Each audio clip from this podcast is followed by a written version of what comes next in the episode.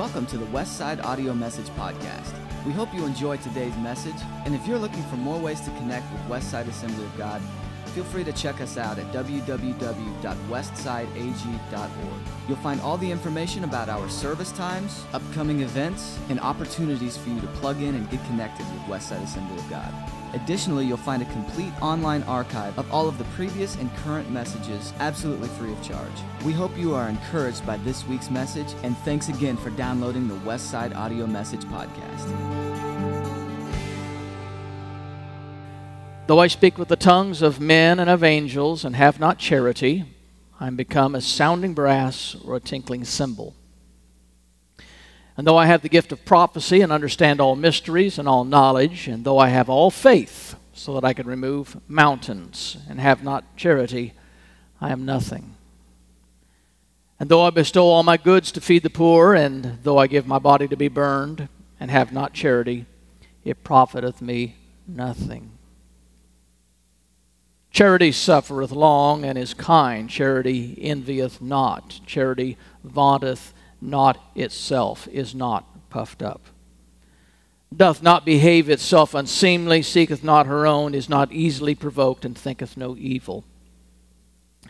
Rejoiceth not in iniquity, but rejoiceth in the truth. Beareth all things, believeth all things, hopeth all things, endureth all things. Charity never faileth, but whether there be prophecies, they shall fail. Whether there be tongues, they shall cease. And whether there be knowledge, it shall vanish away. For we know in part, and we prophesy in part. But when that which is perfect is come, then that which is in part shall be done away. When I was a child, I spake as a child. I understood as a child. I thought as a child. But when I became a man, I put away childish things. For now we see through a glass darkly, but then face to face. Now I know in part, but then shall I know even as also I am known. And now abideth faith, hope, charity, these three, but the greatest of these is charity. Having given due respect and honor for the King James tongue and the beauty and the poetry there, I also at the same time want to say that version doesn't really unlock the message of the thirteenth chapter of Corinthians like some of the other translations do. So I'll actually be using N I V in order to bring out some of this a little more clearly. The title of my sermon today is What is Love? I apologize for the uncreative title. It just doesn't have a lot of zing, but I thought about it, and I couldn't think of anything else that really embodies the, the, the subject matter of the thirteenth chapter of Corinthians any better than the simple question, what is love? It's been commonly observed by a lot of scholars that the thirteenth chapter of Corinthians naturally divides itself into three parts. The first three verses talk about the necessity and the preeminence of love above all the spiritual gifts. The verses four through seven talk about the qualities, the characteristics of love, and really helps define love for us because in those verses it says this is what love does and this is what love never does. And then in the eighth through the thirteenth verses, it states the durability and the endurance of love. So since the chapter lays itself out in such a manner that's real easy for me to take that as an outline, and we'll be dealing with those three things today: the preeminence of love, the character, the nature, the definition of love, and the endurance of love. Let me go back and pick up the first cluster of verses in a different version so it unpacks this for us. If I speak with the tongues of men or of angels, but do not have love. Now, now, see, that's the first place where I got confused when I was a, a young man, a child. This is one of those chapters that my dad encouraged me to memorize. So I was memorizing uh, the part about charity. And in my simple little mind, I was thinking about charity in terms of giving money away. And so it never really dawned on me, even though I could quote the chapter, that I was talking about love. Now, older, more mature people would have understood that, but I didn't. So right away, it's a clarifying point to turn this over to a more uh, modern term that we would understand. If I speak with the tongue of men and angels, and I don't have love when I do it, Paul says for himself as an example, that I would only be a resounding gong or a clanging cymbal if I have the gift of prophecy and can fathom all mysteries and all knowledge, and I have faith that can move mountains but do not have love, I'm nothing. If I give all I possess to the poor and I give my body to hardships that I may boast but do not have love, I gain nothing. So we have gifts of the Spirit listed here: tongues, prophecy, special understanding or enlightenment or the ability to teach others, and faith that can move mountains, and the ability to give sacrificially, even offering one's own life. And Paul doesn't pull any punches here, and he says any of those things. If I would do that, if you would do that, and you don't have love, they are meaningless. The ability to process the deepest mysteries of the world, or possessing faith that could move a mountain. If you don't have love, I'm not impressed. Love rules, period. And I've seen some people, quite honestly, with the personality of a rattlesnake that pretend they're operating in the gifts of the Spirit. They impress a few people, but they wouldn't impress Paul. He says, I don't care if you talk, talk in tongues all day long. If you don't have love, I'm not impressed. Now, the profile of love. Love is patient. Love is kind. It does not envy. It does not boast. It is not proud. It does not dishonor others. It is not self-seeking. It is not easily angered. It keeps no record of wrongs. Love does not delight in evil, but rejoices with truth. It always protects. It always trusts. It always hopes. And it always perseveres. And, you know, as I read that, the first thing I do is I start checking myself for whether I really understand love, whether I really operate in love, whether I really truly love my wife, because that's a that's a very indicting list. If I tell my wife I love her, then I have to prove that by the way I act towards her. If I tell you I love you as a Christian brother or sister, I have to prove that by the way I act towards you and interact with you.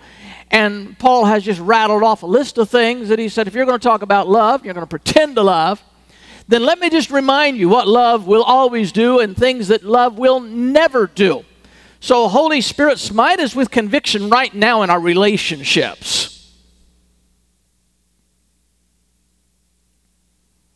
The world doesn't understand what love is. They confuse love, obviously, with lust. They confuse love with kindness. They confuse love with infatuation. They confuse love with biological urges. They confuse love with adoration. They love their house. They love their car. They love their pet. They love the last movie they saw. They love their favorite restaurant. They love their privacy.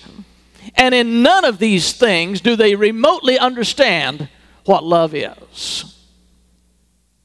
Interestingly, Paul defines love not as an abstract concept, but he defines love as a function. Not what you think, not what you feel, but what you do. And this is what Jesus taught. One commentator summarized the definition of love according to this chapter by saying, love is, first of all, an action, an unconditional commitment, and a promise that is never broken.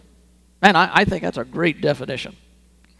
Jesus said, if you love me, Help me out. What did he say? I can't remember. Keep my commandments. If you say you love me, do something to prove that. If you love me, keep my commandments. To love God is to make an unconditional commitment to him, to keep your vow to him, to serve him until you die. We understand love better by studying what love always does and what love never does. So here's some of the things that love never does. First of all, love, Paul says, love does not envy. Now, the thirteenth chapter of Corinthians has been read more often than not as a standalone passage. That is, without any regard to anything that surrounds it, the previous chapters, the following chapters, without any reference to the uh, context of the time in which it was written or the circumstances under which it was written, the church it was written to. Just flip the Bible open, read First Corinthians chapter thirteen, and it is full enough to operate as a standalone passage. You don't have to know anything about anything that's going on around it to read the thirteenth chapter and say, wow, what a brilliant piece of writing. So probably, let me just throw a careless figure out there. ninety-five percent of the time, people read First Corinthians thirteen as a standalone document.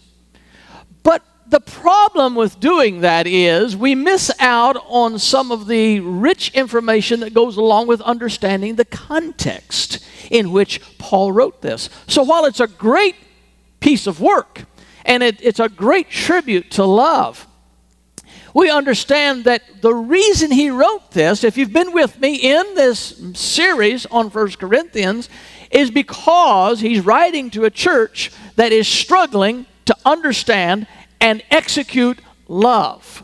They haven't been loving each other a whole lot recently. That's the reason they're in so much trouble. There's a lot of envy, there's a lot, a lot of strife. And you look back over this letter that Paul wrote to the Corinthians, and envy was one of the consistent problems that they were having. As a matter of fact, just in the previous sermon, Paul used the body analogy to say, now, there's some people in the body that are not satisfied where they are functioning. Sometimes the foot wants to be the eye or the hand or the ear wants to be something else because they're looking somewhere else and they say, that looks like a more glorious place to to uh, uh, serve lo- the Lord than when where I've been put. So there's a lot of envy and strife. True love does not envy. Now, we would read that passage and we would make that application probably with our relationships, our horizontal relationships with our, our spouse, our children, our, our neighbors, and we would read, I should not envy other people, and that's good. That's very ap- uh, applicable. But to the Corinthian church, he's trying to tell them, get your act together. You cannot be a healthy church until you learn to love one another. You cannot really, truly love one another until you get rid of all the envy and the strife that's going on in your congregation. So this is a message primarily directly to a church. We just glean the benefits of the wisdom that Paul has shared with us. He says, next in the same verse, he says, love never boasts, is not arrogant. And he lands another solid strike at the Corinthians. They boasted in men. They were boastful about having special knowledge. And Paul already told them in the eighth chapter, knowledge puffs up. And remember what he said after that? But love builds. So he's had this theme of love brewing in his message, and he finally is coming out with this full-blown ode to love. And he's saying, true love would not boast about anything. Number three, he says, love never delights in evil, but rejoices in truth. Yet what did the Corinthians do? They were delighting in evil. Not only did they refuse to discipline that adulterer in their congregation, they celebrated their tolerance for keeping this man in full fellowship. They were proud of the fact that they were tolerating his behavior. Love doesn't delight in evil. Love knows where that line is between right and wrong and is able to clearly take a stand regarding that. Furthermore, the... Uh, Uh, Corinthian church employed the world's court system to settle disputes within the church. They desecrated the temple of God by defiling their bodies. There was all kinds of delighting in evil in the church. Number four, he said, love's not self-seeking. Yet so much of the dispute among the Corinthians was a result of people looking out for their own self-interests above everybody else. Number five, he said, love's not easily angered. Number six, it keeps no record of wrongs. I don't know the personal life very well of most of you here today, but it doesn't take a very large crowd. There's somebody there that's still holding on to something that happened a long time ago, and you just won't let it go. Somebody has said something, done something that offended you. Doesn't make any difference who that somebody is, how close they were to you. They did something, and you just won't let it go. You've never treated that person the same since. All the warm fuzzies gone. And every time the subject comes up, you remember what they did. And in all fairness, maybe the thing that hurt you, I would totally sympathize with. Maybe there was an abuse of some sort. And I understand. But love doesn't keep a record of what has gone wrong. Marriages survive because each are able to put whatever failures there has been in the past. They don't make it live day to day, week to week, year to year. You don't drive the spouse to finally say, what in the world can I ever do to find forgiveness with you? God can put marriages back together. God can put relationships back together. If you understand, love doesn't keep a record. You don't write it down. You don't inscribe it mentally in your memory. You don't keep it alive. You tear it up. You throw it in the fire and say, what's done is done. It's over. We're starting afresh. It doesn't matter where you've been. It doesn't matter what you've done. It doesn't matter who did it to you. From this day forward, it's over. It's done. Aren't you glad God doesn't keep a record of your wrongdoings? It's over. When he says it's forgiven, it's gone. Here's what love always does. Love's always patient. Love's always kind. Love always protects. Love always trusts. Love always hopes. And love always perseveres. Now here's an interesting thing about this. Some have observed that Jesus is the perfect embodiment of love. I don't think anybody would disagree with that. So let's do this little experiment, shall we? If Jesus is the perfect embodiment of love, let's go back and insert Jesus in this passage and see how it reads. Jesus is patient. Jesus is kind. Jesus does not envy. Jesus does not boast. He is not proud. He does not dishonor others. He is not self-seeking. He is not easily angered. He keeps no wrongs of doings. Jesus does not delight in evil, but rejoices with the truth. Jesus always protects. He always trusts. He always hopes. He always perseveres. Ladies and gentlemen, I present to you love incarnate, Jesus Christ. Number three, the permanence of love. Love endures. Don't we sing a song about that?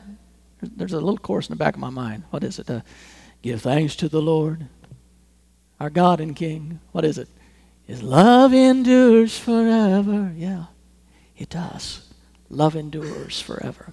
And he, he puts this up against all the other gifts. Love never fails. But where there are prophecies, they will cease. Where there are tongues, they will be stilled. Where there is knowledge, it will pass away. For we know in part and we prophesy in part, but when completeness has come, what is in part disappears.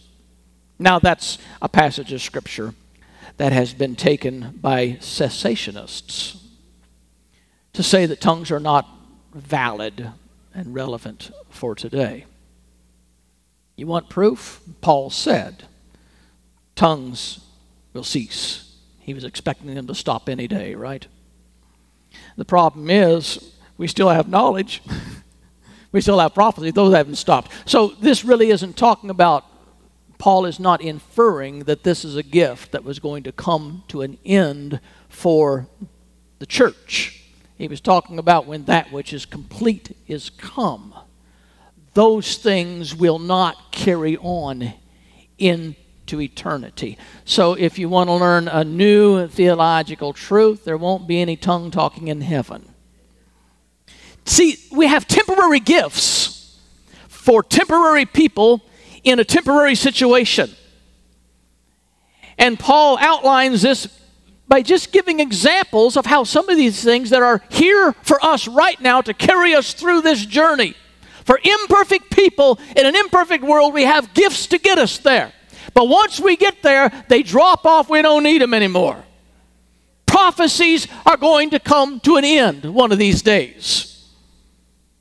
Knowledge is going to pass away. In other words, our reliance on having that understanding, where the only, well, one of the main reasons we make a lot of mistakes is we just didn't know any better. If we just had more knowledge, had more understanding, had better wisdom, we wouldn't have gotten ourselves into those problems. But one of these days, that's not going to matter, because you won't make those kind of mistakes anymore. This is another powerful argument for why love is superior to all the other gifts, because it's eternal. Why is love better than tongues? Because it's eternal. Tongues are just going to get you to the gate, but love's going to go with you all the way. All the other gifts, all the other gifts of the Spirit that are given to men here on earth are temporary. Eternal things intrinsically have a greater value than temporary things. But one thing that we have that is eternal, we have it right now, it's available to us, is love. And of all the things that the Spirit can do for us and all the characteristics we can have as Christians, do you realize how much time the Pentecostals spend on zeroing in on one of those temporary gifts and say, God, if I could just have this gift, just give me this gift. And I wonder if you've already got the love settled in your heart, because that's the only et- that eternal one, priceless one, the one that is dominant above all others, that really matters.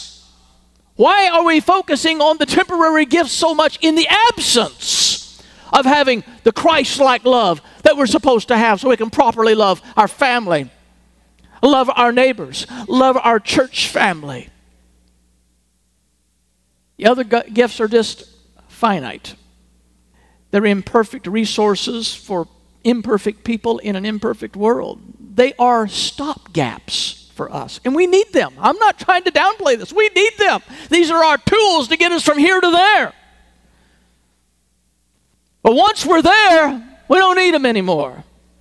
They will have done their task. They will have been spent. Love will carry into eternity. It doesn't fade with time. It's not limited to the realm of flesh and blood. In fact, what we know about love right now is just a little bit of a taste of what eternal heavenly love is really all about. We're not going to go into eternity rattling off messages in tongues and giving prophecies. We're not going to spend eternity sharing great words of wisdom with people. Love will continue on. We're going to spend eternity loving God and loving each other, because in heaven there's no strife. There's no war. There's no dissension. There's no argument. There are no bad neighbors in heaven. There's no shifty people to have to deal with. There's no road rage in heaven. None of the junk we have to put up day after day and week after week going through this earth exists in heaven. It's a happy place. Now, I'm old enough to remember living through, and I mentioned this before, the, the, the hippie era, which on the religious side became the Jesus movement, Jesus Freaks. But it was a movement that was touting love. Make love, not war, was one of their, one of their themes, one of their slogans. Peace. They had peace signs. They went around with two fingers up. Peace, brother. They have love communes. They had love inns. It was all about love. But you can't achieve the perfect love down here. It just doesn't happen. We don't understand perfect heavenly love down here. We can make an attempt at it. But in heaven, I don't know what my wife and I's relationship is going to be up there. I I hope she recognizes me. I would know her anywhere. But when we hit the gates, honey, we're not going to ever argue again. Ever. It just won't happen. It's a place of love. Toys for tots. When I was a child, I talked like a child, I thought like a child, I reasoned like a child. And when I became a man, I put the ways of childhood behind me. First of all, let's deal with the context, okay? Because this is, as I said, we read this so many times out of context and we don't get how it's relating to the very people he's writing this to. Do you realize when Paul wrote that, when when I was a child, I acted just like you would expect a child to act. I thought with the mentality and the level of a child. And what he's telling the Corinthians in a very sly manner is the way you're acting is childish. The envy, the strife, the arrogance, all these things going on, the the, the gifts that you're toying around with and you're flirting with, and oh, I would rather have the, the tongues than the prophecy. No, no, I'd rather have the prophecy than the tongues. Well, I like this preacher better than this preacher. And I, he says, you know what? He said, I used to act like that when I was four years old. But he said, I grew up. What happened to you? So this is really a message to the Corinthians. Grow up. Grown-ups don't act like you act. When I became a man, I quit acting like that. I put away childish things. To the Corinthians, he's wondering, why are you people so enamored with these gifts of the Spirit? You don't have any love in your church. This is so topsy-turvy. And you're all arguing over best gifts, and I don't see the first evidence of God's love among you. Of course the gifts are good. Of course they're for us. Of course they're beneficial for our Christian journey. But anybody who spends all their energy pursuing the gifts but fails miserably in the first two commandments, love God and love your neighbor as yourself. They're irresponsible children who are mesmerized by shiny toys but fail to appreciate items of great worth. Spiritual gifts have the potential to elevate people among their peers. But Paul would rather people labor in love for God and toward one another than to mishandle the gifts of the Spirit. People who don't know how to operate in love have no business trying to operate in the gifts of the Spirit. And Paul says, for now we see only a reflection as in a mirror. King James Version, for now we see through a glass darkly. I never did know what that meant in the King James Version. For now we only see a reflection in a mirror. It's obscure, a cloudy mirror. But he said there's coming a time when we're going to see face to face. He says, now I only understand in part. I know in part. But then I shall know fully, even as I am fully known. See, right now, the only thing I know about God is face to book. It's the best I've got. But he said one of these days it's not going to be face to book. It's going to be face to face. Oh, I want to see him and look upon his face, there to sing forever of his saving grace. I want to see him. I'm getting to the end of reading this book. I want to see him. I don't want to read about him. I want to behold him.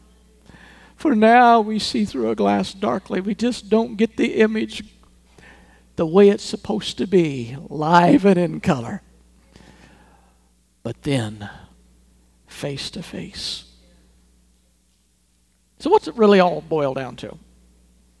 Well, this is what he says. Now abides faith, hope, and charity. Faith, hope, and love. You know, that was a favorite phrase of Paul's.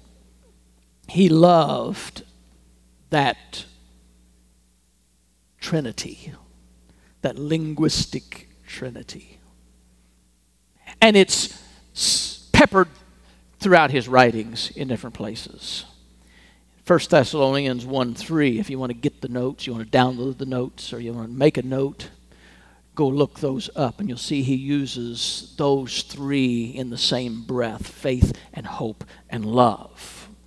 Colossians one four through five, Ephesians one fifteen through eighteen, First Thessalonians five eight. He incorporated these three, whether you realize it or not, into the Christian armor that we're supposed to be wearing. He said, put on faith and love as the breastplate and hope of salvation as a helmet. Because to Paul, he understood the value of faith, hope, and love.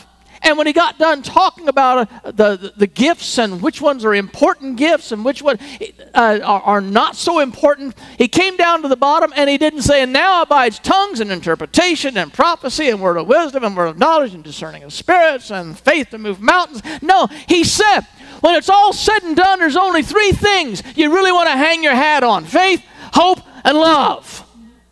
And he said, out of those three, let me reiterate, the greatest is love. Bow your heads.